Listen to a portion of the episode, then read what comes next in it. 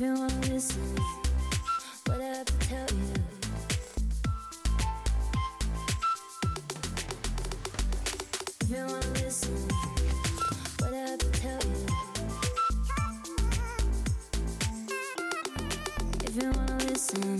Welcome to Everybody Hates Me. Let's talk about stigma, a podcast hosted by Dr. Carmen Logie.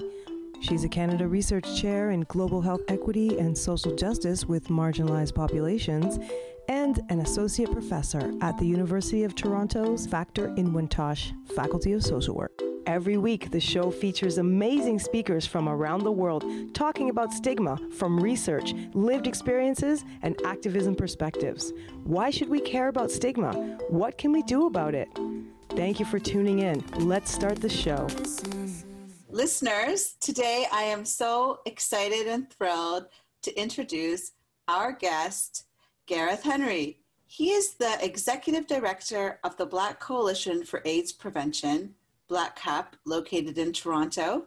He has been a leader in nonprofit and HIV sectors for two decades. This includes working at the Jamaica Forum for Lesbian, All Sexuals, and Gays, or JFLAG, in Toronto at the 519 Church Street Community Health Center, and most recently, the Toronto People with AIDS Foundation. He has also served as board chair at Africans in Partnership Against AIDS. I am so pleased to be meeting you today. Thank you so much for coming on. My pleasure. This is my pleasure. I have a question. If we were in an elevator together, imagine there's no COVID, so we're not. Uh, know, no social distancing. we're not really social distancing. How do you describe what you love to do around your work to someone in an elevator? Ah, what I love to do about uh, in terms of my work is that you know I I started my career in in this field in HIV and LGBT activism when I was 20 years old, and um, it was you know it was by accident by wanting to volunteer, no, not to volunteer, wanting to meet some other gay men and uh, feeling all alone and ended up at this place called Jamaica AIDS Support for Life. And I was overwhelmed with all that was happening there. And um, yeah, and so since that time till today's date, I, I live and I do my work in service to community, always making sure wanting to see others um, being well and at, at a state, at a place or state of happiness in their lives. And so, you know, so that's my driving force to be able to see, you know, people doing well. And, and all my jobs since then, I've gotten jobs and job offers in different in different fields. And uh, my course of studies. Um, you know, at one point I wanted to become an, uh, uh, an accountant, and I started my my studies in that field and areas, and I spent two and a half years uh, in college studying business administration with a major in accounting, and I realized I know I would not necessarily be engaging with people in the way that I would want to, and then I wanted to be a lawyer, then I wanted to be a historian. And, and, and, and before that, you know, with the exception of my pursuing a law degree, I went on and started to pursue my, my bachelor's in science in, in history and archaeology and completed two and a half, two full semesters um, in university and also go on to my final year. And then I bump into social work, never thought of it. Are you in social work? Yeah, yeah, social work. I- I'm in social work. Okay, keep going. Oh, yeah. And I was like, Amazing. yeah. And I was like, okay, what is this done? Uh, people, oh, you know, it's, you know, why would you do social work? You know, it's like, these are jobs, you know, it's uh, helping people and people with problems, da, da, da, da. And, you know, you will not get rich and you will not be make a lot of money. And I was, but then I started this study, I was like, damn, I like this. And I, com- and it was my first degree that I completed. I have a degree in social work at the University of the West Indies. And then I got excited. And then I said, oh, I want to do more. And then I did a master's in communication for social and behavior change to help to complement the work, complement my work. And I've been passionate about it. You know, I do this work with my heart because, again, I connect with people and I connect with the issues and I and I've the lived experience. So in HIV, you know, I'm living HIV for the past uh, no, oh Christ, sometimes I forget now, 17, 17 years. Yeah, so 17, yeah, 2013, 17 years, yeah. Uh, April of 2021 is going to be 18 years. And and so, you know, a young man growing up in poverty, someone who you know, identify as a gay man. So all the issues in terms of that that people are en- encountering and dealing with are the same issues that impact my personal life. And so getting a training and doing this work um, is very meaningful because it's personal. You know, the, the, the, the, the, the violence that gay men experience in Jamaica, the same violence that I experienced, you know, um, you know the, the, the social uh, isolation as it relates to family, all that kind of stuff, the stigma that you experience being HIV positive, not wanting to access healthcare, not wanting anyone to know, feeling feeling othered when people look at you differently because they found out or hear that you you're HIV positive. You know, it's it's that's what keeps me going, trying to create a world that is more inclusive, a space where, um, where as a black gay man now living in Toronto, HIV positive, and an immigrant, that that is important to, to, to kind of take up space and to be a part of this work to create the change uh, and to also challenge stigma. So why I do this work because I believe I'm in service to my community, and it makes me it makes me happy and and you know and also you know I'm also involved with an organization that's called Rainbow Railroad, and that's an mm. organization that helps persecuted LGBTQ individuals around the world to, to flee state-sponsored violence and persecution and to seek refuge in different countries. And you know, I came to Canada um, as a refugee, and so again, I seek an opportunity to help people who have been experiencing violence because of their sexual orientation and gender identity to live free as I am living, right? And not that we don't experience those things here in Canada. It's not a perfect world, but at minimum, you know, you know there you can breathe. You don't have to to walk through the streets and wondering if you're going to be chopped and killed, that kind of stuff. Um, yeah, and so all my work and all that I do is surrounded around people and helping others to have a good balanced life and a good experience and one that is similar to mine, which is I'm free from violence and can be my authentic self, and even ones that are better than how than my own experience. You know, so yeah. But you know, the elevator I've been going to about the 60th floor.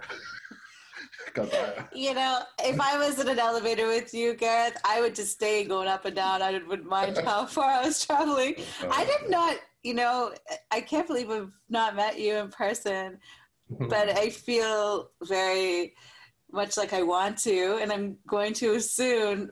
Yeah, I, I, good. we're both in social work, and also I have a close connection with Jamaica Aid Support for Life, um, working with them for seven years. So a lot of the stories you shared are, you know, stories that are still happening. So oh. that that they're using the research to advocate for change, and yeah, also been asked to use the research I've been asked several times for asylum cases in the US. So, doing another one right now uh, for a trans woman. So, yeah, I'm so impressed by your work and your passion. I have a second question for the listeners to get to know you.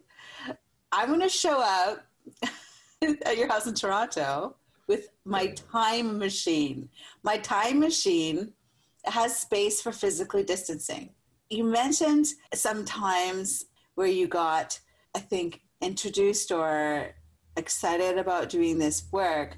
So, where exactly would you take me in the time machine to where you thought, I am going to dedicate my life to, to challenging stigma and promoting health and opportunities for people?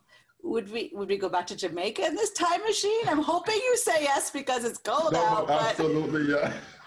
Where would we go and when? We, when? We, we go uh, to Jamaica um, the 3rd of April, 2000 of April 2003. You know, I started this work and as a gay guy, you know, I've been around Jamaica Support for Life and I've worked with people who, you know, were HIV positive. At that time, I wasn't. And, um, you know, at that time, back in, uh, you know, ja, um, Jamaica Support for Life had a hospice. And uh, where, you know, people who we all know what, what, what a hospice is. And so, you know, it's, I was happy to be doing this work as a volunteer and being engaged and supporting people who live with HIV. And sometimes we listen to their stories and I, and I sit with them and uh, and they cry and they, they, you know, people are just feeling this other that no one cares and that kind of stuff. And I was happy that I was one of the persons who was there who had no judgment, no stigma. It was just like, I see them as a person and I was, I was okay. I was fine. Because I didn't see them as people living with HIV to treat them differently. As such, I just see them as mm. persons, and they were fun. It was great. They were children, you know, and it was just a beautiful experience for me. And when, yeah, and then, and then of course, the awareness about HIV and that kind of stuff, and um, things happen. I always go get my HIV test because as a gay guy, you know, involved and things happening, that kind of stuff. And I got tested in November of 2002 and I got a negative result. I was like, yes, as usual, you know, that kind of stuff. And then that December, something happened.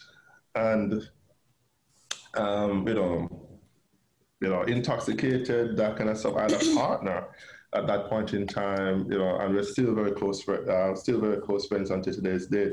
He was positive, but because of how we do our work, and I work with the agency, I knew he was positive. He didn't disclose to me that he was positive, so I can't have that conversation with him. Again, on confidentiality, that kind of stuff. And it was fine and okay for me. And he, he presented as a guy who was negative, and that's why he said he's HIV negative. I said, okay, the information that I already know, I know but I can't, you know, that's going to hinder me from because I understand. Uh, in that moment, I understood that he could not readily tell me and feel comfortable telling me that Gareth, I'm HIV positive because he was scared that I would walk away and not, you know, not wanting to be with him because he has AIDS. And we went together, and then the December, you know, we were party, we were all drunk, and, da, da, da, and sex happened without the condoms and that kind of stuff. And I got up the, the morning, this was the 26th of December, and I was like, shit, what happened last night? And um, I left it, no worries, no stress. And I waited again until after three months, because that was the time I was tested. After three months, I got tested the April, the 3rd of April, and I got a positive result. And then when I got a result, the doctor was mad with me. He was like, for the last two years, I tested negative. What happened? And I was like, it's okay and he couldn't understand why I was. I just said it was fine and okay, and I walked out of his office and I called my mentor and said, "Hey, just so you know, I tested positive for HIV," and he was like. Are you okay? And I was like, I'm fine. And you know, he was like, "You don't need to someone come to the office. You know, we, you know, get some counseling and talk to this." And I was like, uh, Ian, I said, Ian, I'm okay.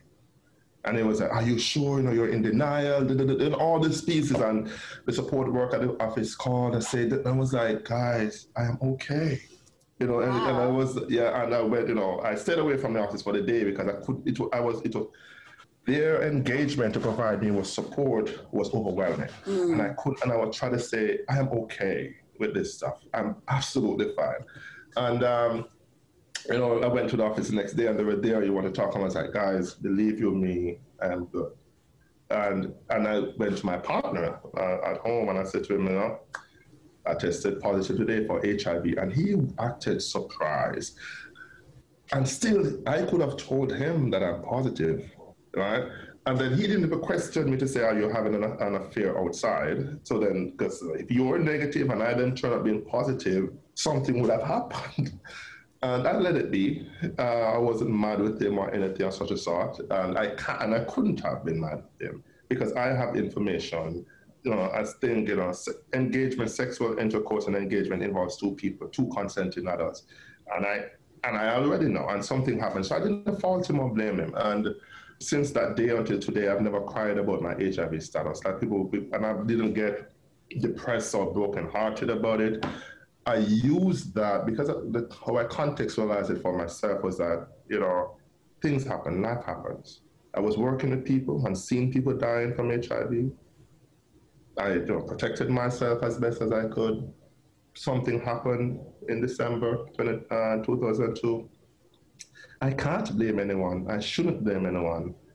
Let me live. And so I mm-hmm. chose to live. And I chose that then to be okay with my HIV status and to realize and to speak, and with the fact that my partner then didn't tell me and couldn't tell me, I then chose to say, I'm going to tell everybody that I will ever sleep with. Wow. That I'm HIV positive. And my mentor was like, Are you sure? Because guys are going to look at you different. And I was like, I can't not do that because, you know, I want to be, I was in a situation where he didn't tell me, I didn't don't blame him. I, even though I knew he was, I'm not holding it against him. And um, and that was my point, turning point. I was like, you know, I'm going to do this for community, and if it means then I will be subject to be treated differently. I will never have a boyfriend again. That kind of stuff. I was like, it's fine. It's just, it's just what it is. But I cannot carry that burden of not being true to myself. And so that's what, for me, it uh, caused me to be in the work I'm in and to do the work in the way that I do it today, and that is I bring myself, I bring my my lived experience, my journey, my story, because it's I was like it's a struggle for many people, right? To to to, to, to even accept or start to accept uh, HIV positive diagnosis, that kind of stuff. You know, it's bothered, you know, it's, it didn't bother me. It's, I was fortunate at that time to get some support from community members because that time you had to pay for your prescription, your medication, that kind of stuff, and this was a lot of money. And a lot of people didn't go on medication because they couldn't afford medication. Mm. And I was blessed to have a sponsor who paid for my medication, and that even caused me to be more, more, more be at peace, and want to also to be supportive to others because then I, I can understand, I can only then start to imagine what they're going through, not being able to do the take their medication. I was able to do my viral load tests whenever I want to do it. That time we had to send, you know, pull, pull your blood and they send to Miami and it takes you two two months to get back the results. And you know, I was like, I was able to do that, right? Because someone cared for me to provide that support for me. And and that made me happy and that made me want to do that for others, right? Because yeah, and, and it's it's just that's just all how I do my work because I know it was I I don't have all the experiences everybody have, but I think the similarities and the common thread of being being being treated differently, being othered, and um, you know, coming into your own is is challenging for a lot of people. And I want to be able to to support people where they're at uh, until they can get to the place where they can they're emboldened enough to be able to be out and to be their authentic self. So this is amazing. I'm I'm so thrilled that we're learning from you today. So I'm I'm assuming that when I come in my time machine, and you've taken me to Jamaica. We're going to JASL in Kingston, and then maybe we'll visit the other offices in Ocho Rios oh, and Montego Bay. And Montego Bay. It's yeah. such a beautiful place that I've been missing because of COVID. Um, every time I, you know, I've been working in Jamaica for a little while, and every single time I fly in, I'm like, is this the most beautiful place in the world? Because it's just incredible. So it is. I and I'm just really happy that you you tell a story of acceptance of yourself and by others. I think sometimes we hear in the media um, mainly negative portrayals of of how people are treated in, in various places. So, mm-hmm. you know, I'm glad that our listeners are, are able to also hear this element of experience. My first stigma question I have for you, Gareth, is why does stigma matter? I'm talking stigma that you mentioned around sexual orientation and gender identity, around HIV. Why does it still matter? Why should we be caring about stigma of all things? Sometimes we want to say it's like a lack of knowledge on the part, you know, on the part of um, um, society. But I also think there's a lot of information out there. I think people remain afraid and continue to be afraid. I don't, and there's people around, you know, the, we, we have not necessarily been socialized, uh, I, and this is my theory, is that there are a lot of things that we have to be taught to do, right? And we haven't been cultured, we, and I think innately we are selfish, right? And I always say to folks when I do talk, you know, talk about um, you know, why do we not just do the right thing? I was like, doing the right thing is never, it's not oftentimes the easiest because sometimes we learn to do that. And I always use a reference with a child is that we believe that we're naturally kind, but we aren't. We're taught kindness. Right? And I look on a kid, when a child was like, if you have two, two, two, two kids, and two children at home, is that as a parent, you, you insist on sharing. You insistence on, come on, share that with your brother. You had it already.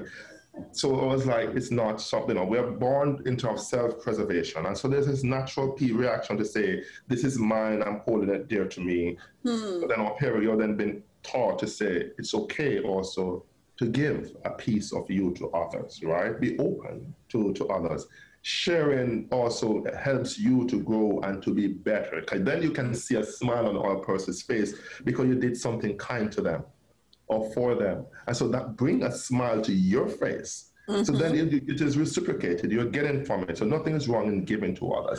But we are taught that.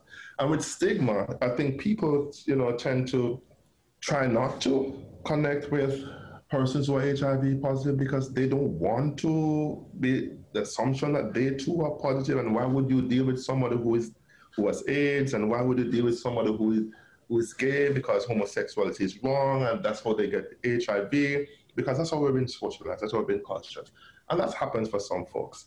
Um, but I also think also on the other hand that people just we live in a world where people do, not not a lot of us are kind mm. uh, and have compassion and is able to deal and engage with others grace uh, with grace and with, with grace.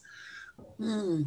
And stigma is a killer, right? And a lot of people that, uh, suffer in silence because if they tell their parents or come out to community that they're going to be othered. They will some in some places still people lose their jobs and they go into depression and they they have no support and it's it's challenging because you know and I say that I didn't tell my I didn't tell my mother that I'm HIV positive until until I even moved to Canada. I think I was about um, two, two, two and a half years ago. And it's not because I didn't, I was afraid to tell her or ashamed to tell her is the fact that also it was like, why do I need to tell her? I asked my question. I was like, there's not a need. I'm not because she would she understand because she's going to be worried. Medication, and the list goes on. And I was, I don't want to bother worry my mother now. And we didn't live together. Um, you know, she lived in rural Jamaica. I live in, in, in, in the city. There was no need. It was like, I'm fine. I'm, I'm healthy. I'm good. And I will have a conversation with her as she learned about HIV, she knew she knew that I work in HIV. She knew everything about me. She knew I'm gay, and the list goes on and on. But she and I had a very close friend who died from from uh, HIV related complications. One of my best friend back then, and she knew all of those pieces, but she never talked to me about it because you know she kind of uh, don't want to rock the boat because I've been I, am an independent kid from the age of 15 when I moved away from home and leave them. So I've been on my own for, for the most part of my life. And when I, I was do I did an article um, on, on my, uh, K with Katie, and I was going to be on a, the, the my picture was going to be on the front page of the magazine.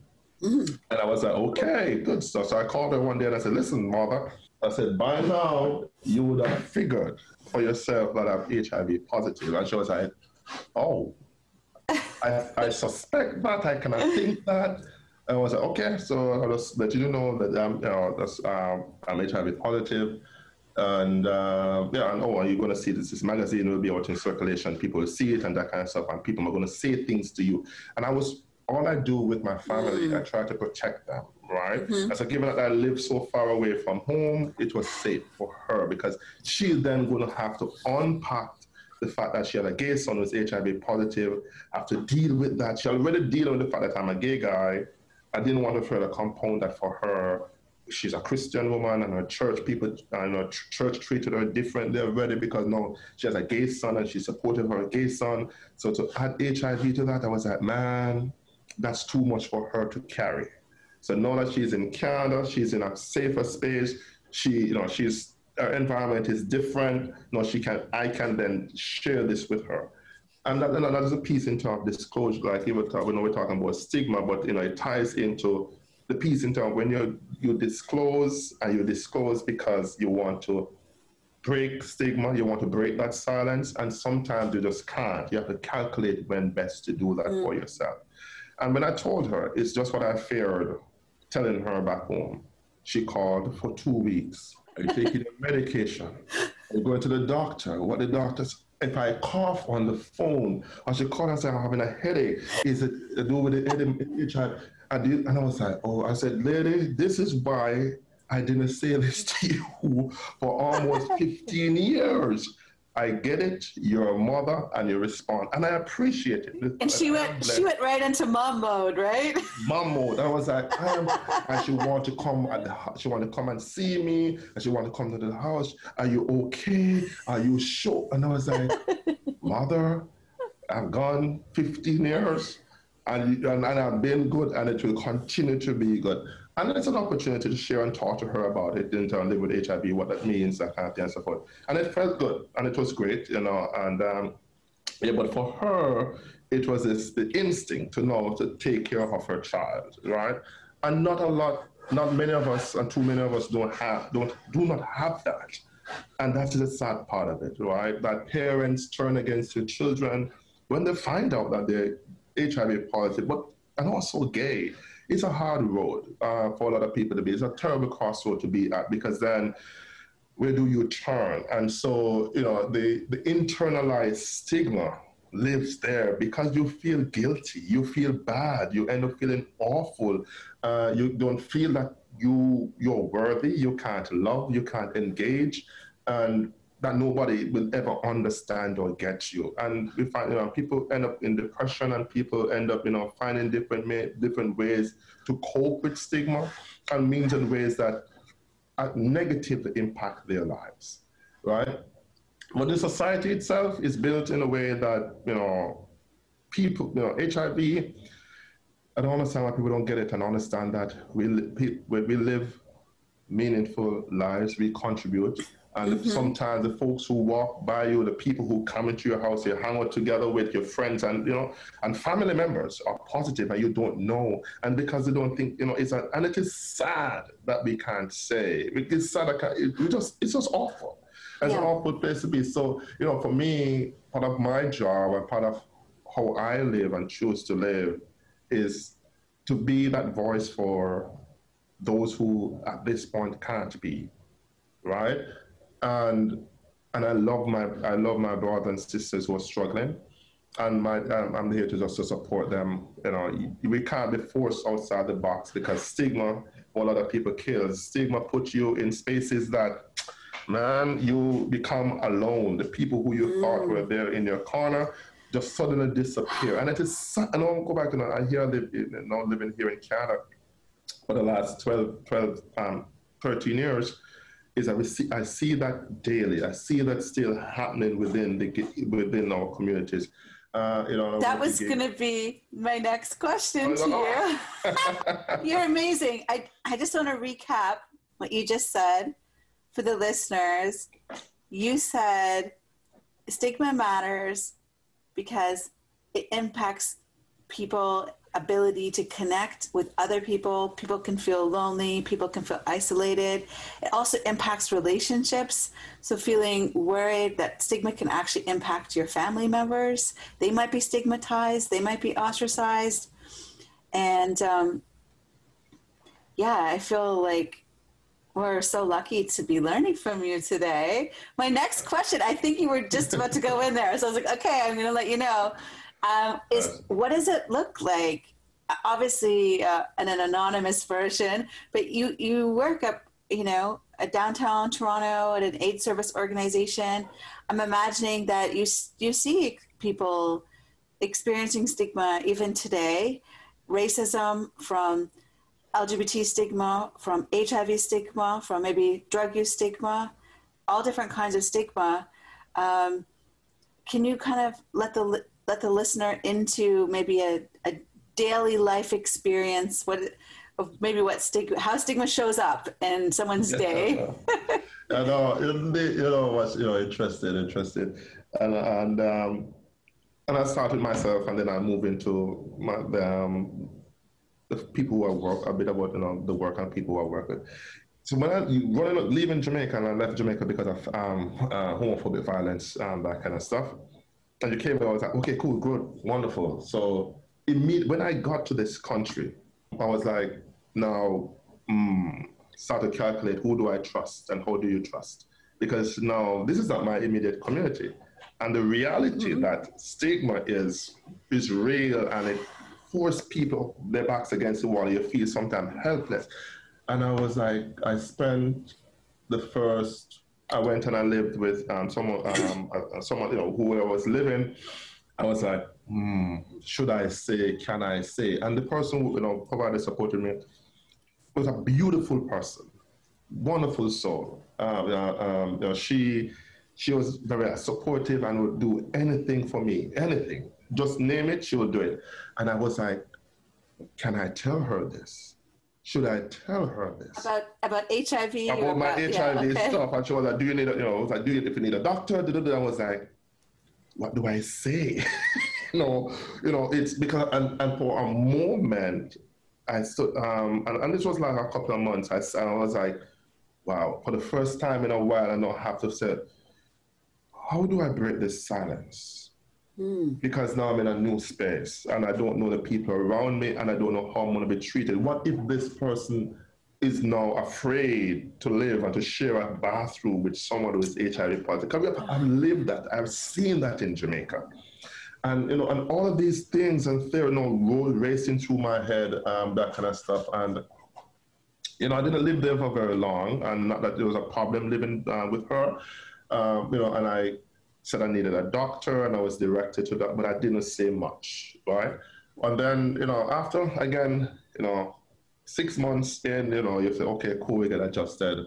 And I realized it's starting to find a boyfriend, that kind of stuff. I said, well, Lynette. And then I was like, but, uh, you know, I have to tell people, I have to, because this is how I live. And I tell you, I kid you not, it didn't work well for me. The people are like, oh, no, you have HIV. Oh, no.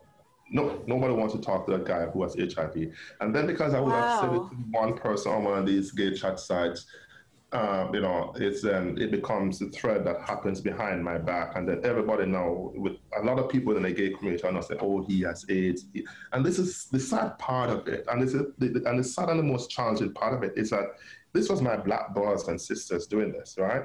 And then when I go back again in the piece that to be sometimes for and and my work helped inform this, right? When people, because of their internal struggles and where they're at, unfortunately, sometimes they have to to do that as their own mechanism to, to safeguard their own status, right? And so I, I kind of see that happening, and I will pass on the street and people say, "Oh, he's, uh, he has AIDS." Um, here in Toronto, right? Wow. People, and, and I went through that for for quite a while, for Wow. months, and I would say years.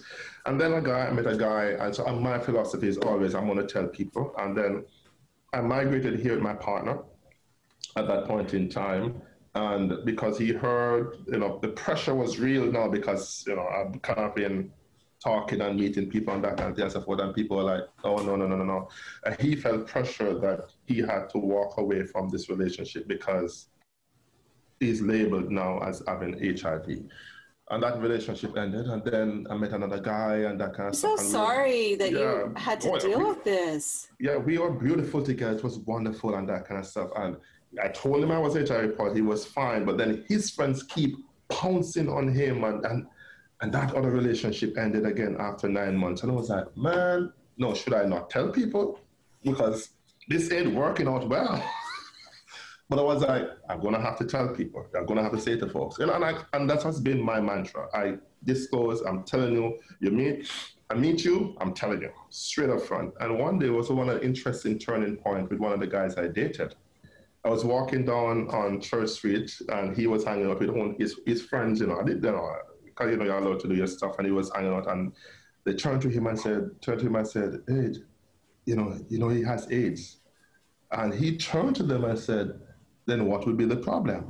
And I was like, mm. yeah, but you know, who would want to sleep with it? And he turned to me and said, you know that, did you know that I know that he has HIV? And did you know that I to- he told me before we even do mm-hmm. anything? He said, we met online, and the first thing he said, just so you know, I'm HIV positive. And, it turned, and they were embarrassed now. They began, the guy was, and so my, the guy then was saying, no, at a point we need to stop this. You know, at a point we need to stop. If someone, you know something about someone, then why do we, you know, and it's, you know, HIV related, it's stigmatizing a person.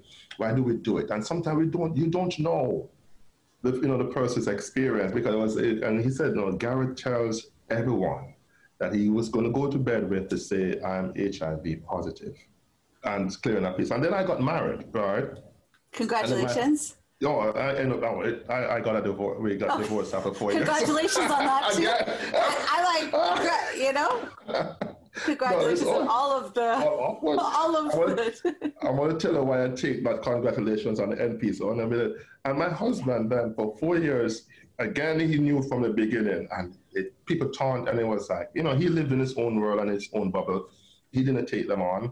Uh, we ended not for HIV. This was the first relationship that ended not because I was HIV positive. And um, you know, we had we we grew apart and that kind of stuff. Do you mean there's other things in your life? There's other, there's something else. No, I'm, I, I, I, I work too hard. I get a lot of uh, complaints about working too hard. And yeah, I'm not to just some, my personality is not one that is oftentimes easily understood and can easily be managed, that kind of stuff. Whatever. You know, and, and that was the first relationship that didn't end because of my HIV status, right? And, um, and you know, the, my husband then, uh, former husband, was he was negative he remained negative until today's date. And even though his friends were like, you shouldn't do this, go get a test. And I was like, and we do what we had to do, how we want to do it, and chose to do that kind of stuff. And, and that was fine. And uh, we ended up, uh, we got a divorce. Uh, we got divorced in 2000, and we married in 2010, divorced, uh, ended in 2014, divorced in 2016, that kind of stuff.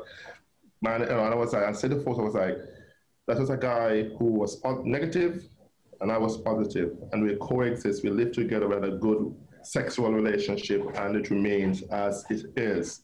Stigma, we, we stigma robs people of that opportunity to take care of each other. So it, it, forced people into a box to lie, right? And not to be true to themselves and to true, but to be true to you. And, and so it was like, because we can't, he's, he was being extremely supportive. He was an advocate. He was there. He stand tall with me and he was bold with me. He got a lot of pressure because he's with this guy who is HIV positive. But then we try to, we support each other because there is, once we have, you know, you, you find that you can the persons who, when you your disclosure, and people can will support you, you have to find the right folks. You have to find mm-hmm. know why am I disclosing to you, Carmen. I need to know. You know, the, mm-hmm. you know, it is it is important to me so I'll be able to disclose to be able to support me. And that helps to destigmatize stuff for, for, for in that kind of space because we have each other. That's my last question. Uh, okay. You are amazing. I feel like you're giving me these beautiful segues. My last question, and you, I think you, you've told us the answer. How can we all be part of the solution to challenging stigma? And you mentioned your friend saying, Yeah, I know he's HIV positive. Why are you talking about him like this? He's very open and honest. And you're saying we need to care and support each other. What else are you? Because I was feeling like you're about to give us your answer, what we uh, should uh, do. Yeah, I think yeah, what we, I think you know, it's of what we do. You know, is that we we lift people up. You know, I think I don't think we lift each other up. We lift people up because we're lifting a person up eliminate their gender identity, sexual orientation, everything. Strip them of all of that and see the humanity. You know, because when we see you our humanity and see the humanity in another person, it's the most beautiful thing we can experience because we experience their, we're experiencing their soul. I'm engaging with, I'm connecting with another being, and that brings brings such warmth to the heart. It it's soothing. It's and it's just been my experience. It is just the it's the easiest thing, and it's also the easiest thing to do. See beyond everything else. Mm-hmm. Because guess what happened? We all have our struggles. We all have our isms. We all have it. And you know, and right today the focus is on HIV and that kind of stuff and being gay and that. But we all, all of us, every single one of us have been othered in our life. And if we sit for a moment and start to realize and to acknowledge how I was feeling when I was othered. Mm. Why would I do that to somebody else? Exactly. And if we start to do that, to realize, listen, today it's you know it's him. They come for him today because it's HIV. And what happens when they come for me, right? And they might, yeah. you know, it is that we just have to find that within us. And for those, you know, for those who have an HIV positive friend um, you know, and you know someone who's struggling with HIV, be present with them. It's not asking you to baby people and to, to be overly sympathetic. We don't need sympathizing. We don't need that. What we mm-hmm. need is empowerment and upliftment that we are yes. able to celebrate life together. Yeah, and it's, it's you know, it's other thing, you know, it is simple. And for those of us who are out and who are okay with our status, let's continue to be the voice for the others. Let's mm-hmm. continue to be the voice of our brothers. And let's let's not think that they have to come out. Mm-hmm. They're not there yet. Because we came out and we, we embraced our HIV status because we were on a journey, on a pathway. And it, it just didn't happen overnight, right? Yeah. And we, we, we went on that journey, and some of us, our journeys take us, oh man, to so many crosses and, and turns and ups and downs. And there's so many boulders on some people's pathway. Then uh, my story, I sharing my story will help to push that, ease that off the pathway, and allow that person to continue. That's you know, and, and we have to do that. I don't think that we do. You know, we just do. We just need to do more of this. And I think when you know, and from a someone from, I work with some guys, uh, a few folks here from you know from the Caribbean, and one of the things that that I think we don't do enough here in even in, in, in Canada is that we don't talk about HIV that much anymore. It's true. We have medication, we have this, and we, but in the absence of making HIV, creating that awareness, is that stigma prevails. Yeah. And some of the guys said to me, the, uh, an experience was like they come here, we have, you know, in Jamaica and the Caribbean, we talk, you know, HIV, these big campaigns, and it's, it is a thing. Yeah. Here in Canada, it's not a thing. And it is a thing. Remember, we have a Yeah. transient, tra- you know, it, it's a, a lot of immigrants coming in. It, people are coming in and becoming a part of the fabric of this society. And we have to then treat them with, in that way that you know they're integrating and they're not seeing anything happening HIV related on the scene. So then I was like, what's happening? You know, people don't know how to navigate this space in the absence of this. You know, you know, it's Yeah. there's no big. We use the big billboards and campaigns Yeah. on TV and all these kinds of. That's It's not, true. that- that's not happening here because we made the assumption that we got it. We have this path, and we don't Yeah. because people continue to suffer in silence because of because of stigma, right? And that's something that we have to we have to address in a meaningful way. So then you know, we people can be, and Yeah. you know, I think it's and we can the fight against HIV is not about getting. It's not a singular fight around getting people tested, knowing their status, and people going on medication. It's also at the same time tackling stigma in a real way so people can engage in meaningful, of course, sex, of course. We have to that. Yes. Yes. another- And then other piece with that too, you know, I always say is that as people, in my experience, that people fear what they know and they're willing to engage in the unknown. And I've seen it ever so often that when you t- when when I say to someone that I'm HIV positive, I'll, I'll give you an example. One of the guys I dated, his friends pressured him into walking away, and he did. He was with me for I'm sorry. yeah, he was with me for about we were together for over a year. Wow. I thought we had something beautiful, and he could. He came to me and said, "God, I can't take this no more." I said, "What you can't take no more?" They said, "This HIV thing, and people everywhere I go, people looking at me and people saying things about me, and that I must mm-hmm. have AIDS and that kind of stuff." And I said, "And I said, I understand. Trust me, I felt his pain." And I said, "Okay." I said, "Okay, it's fine, it's fine. I get it." He walked away. We remained friends. A year and a half after, he called me and I said, What happened? He said, I would need your help. And I said, If you laugh at me today, I would understand. And I said, What happened? He said, I tested positive for HIV. And I said, What, you know, with my sarcastical and hypocritical way sometimes, I said, But how? I am curious. you know, and you know, we had our moment and pull and pull because we're going to go through that kind of piece. I'm a human being, of course. I'm not perfect. And I said, really? Like, are you kidding me? Anyway, I provided him with my doc, tell him, you know, get him onto hooked up with my doctor, that kind of thing, and so forth, and get him all set up. And I said, we, had this conversation. I'm always at it. I said, you knew I was positive. We live together. We do everything we want to do, to choose to do. And you remained negative when you walk out of this relationship and you knew that. And you did you did the guy told you he was positive? He said no. I said he lied. He would have said. I was like because he didn't he didn't he wasn't comfortable enough to tell you. He didn't trust. Didn't, he didn't, I don't think he was able to mm. trust you enough to tell you. Or it's just that he was just afraid. He was just afraid. Just as on my experience that you will walk away. And, and I said I just but I just don't know what his reasons are, were. Yeah. But I'll tell you is that you went off into a situation that you didn't know. And this is mm-hmm. what happened. And this is what stigma does to us sometimes. We end up finding ourselves our backs against the wall and we're in a quadrant that sometimes like, we just don't know where to turn or how to get get outside of that kind of piece. It's so it's such a powerful story, Gareth. I you you shared with the listeners that we need to see one another's common humanity and we also need to educate ourselves about HIV and talk about HIV and d- decrease the fear. And what you know, almost every podcast guest has talked about the importance of recognizing our shared humanity. And what I find is so interesting, I was asked this question, I was interviewed last week about someone asked me the question, how does stigma hurt the stigmatizer?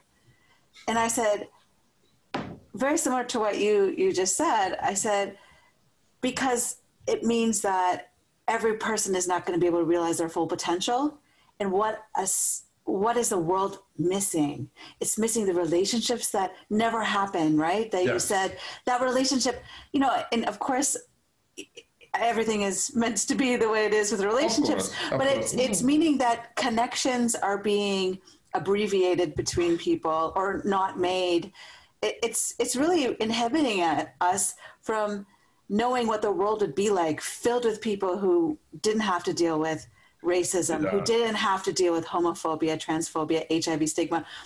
Who could all of these people have been if their potential yes. was never constrained? So mm-hmm. that hurts all of us, right? If that boulder yes. is there, that boulder is also in, in my way. In and, my way. And, and if that person stuck behind the boulder can't realize their full potential, maybe they could have been my best friend. Maybe they could have been my surgeon. Maybe they could have been my teacher, you know? but I wouldn't have known because or, or COVID. They're they're behind, exactly. They could be the COVID solution, but they're behind this boulder, and I don't yeah. know where where they could have accomplished in the world. So it's our shared humanity and in, in, in yes. caring for each other. I you've really you've really moved me. I feel very hopeful and also just more passionate about about the work. I just want to say thank you. You're you're just amazing. Thank, thank you. you. Thank you. Is there before I go to some really fast because I know we're we're at the end of time. Really fast wild card question. Yeah. Um, are you ready for me to ask you a, a fast wild card question? Yeah. Okay. I hope I answer it quickly. but of course, okay. throw it at me. Uh, what are you uh, binging on Netflix? Oh, oh, oh Christ, nothing.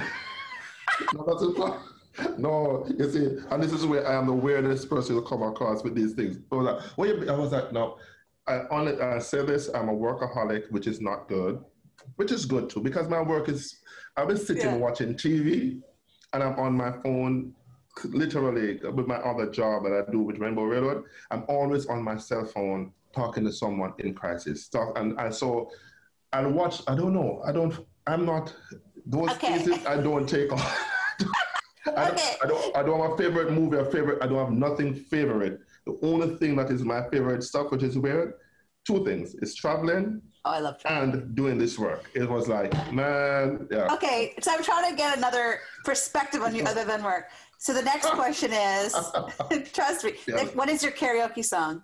If you're in a bar doing oh, this karaoke. is my life. This is my life. I surely must say. Nice. Yes, this is oh my oh oh that's my song. Yeah, this is my life. Okay. And I don't give a damn. All nice. Yes, yeah, that's a song I love. It's yeah. And when I go and, I, and uh, go to the club, I was like, I tip the girls. I was like, do this song. This nice.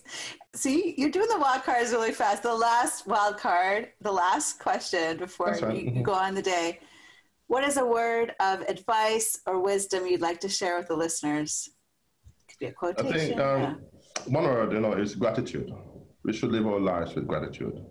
Um, yeah, and if, if we're able to, to do that on a daily basis, we realize that we will be gracious towards each other, we'll be gracious and appreciative of life. And with gratitude, I think grateful for what we have and where we're at. And it then allows us to, possible, to check ourselves and our humanity because then you know we are all in this together and yeah we should and we are brother's keeper and so gratitude embodies and embodies that piece that you know is that let's be grateful for everything around us, inclusive of people who are different, because they are, they help to make us better and help to make us who we are, and they are part of our identity and a part of our existence. So yeah. Thank you so much. I actually do a gratitude practice every night, reflecting on three things that happened Mhm. that I'm grateful for, even if it's the sun came out today Yeah. or you know. Yes, good thing. Oh no, that, that's a good thing. It's, it's no, trust me, it is, Carmen. It is. You realize when I do that, and I I do that every day. And when something is going wrong, even at work, I said, okay, let me find the good in this, because they have to be good. You know, there it can't be absolute. There's no there's no absolute bad. No, it has to be good. Yeah. And if you know, and and and, and you know, I don't know where we, we, ended. And the piece was like, it's find how if this situation is is going not going so well, how did I contribute to this? What's you know, what's my responsibility in this? Where is my contribution? Because I have contributed. Deep. And so, yeah, and so the fact that I have contributed, be grateful of that situation. Be grateful of the learning, be appreciative of that. Yeah, all the gratitude stuff It was like it allows you to grow because you can it, you don't take it for granted. You just don't take anything for granted. You take yeah, it's yeah. Thank you so much for joining us, Gareth. I feel it is so grateful, and I just can't wait to meet you in person. You're so Yes, we do amazing. that on we do that on Monday. Uh, social distancing by the elbow. Thank you and have yourself a superb day. Thank you for listening to Everybody Hates Me. Let's Talk About Stigma, a podcast hosted by Dr. Carmen Logie. Join us next week for more inspiring and motivating conversations with stigma leaders from around the world.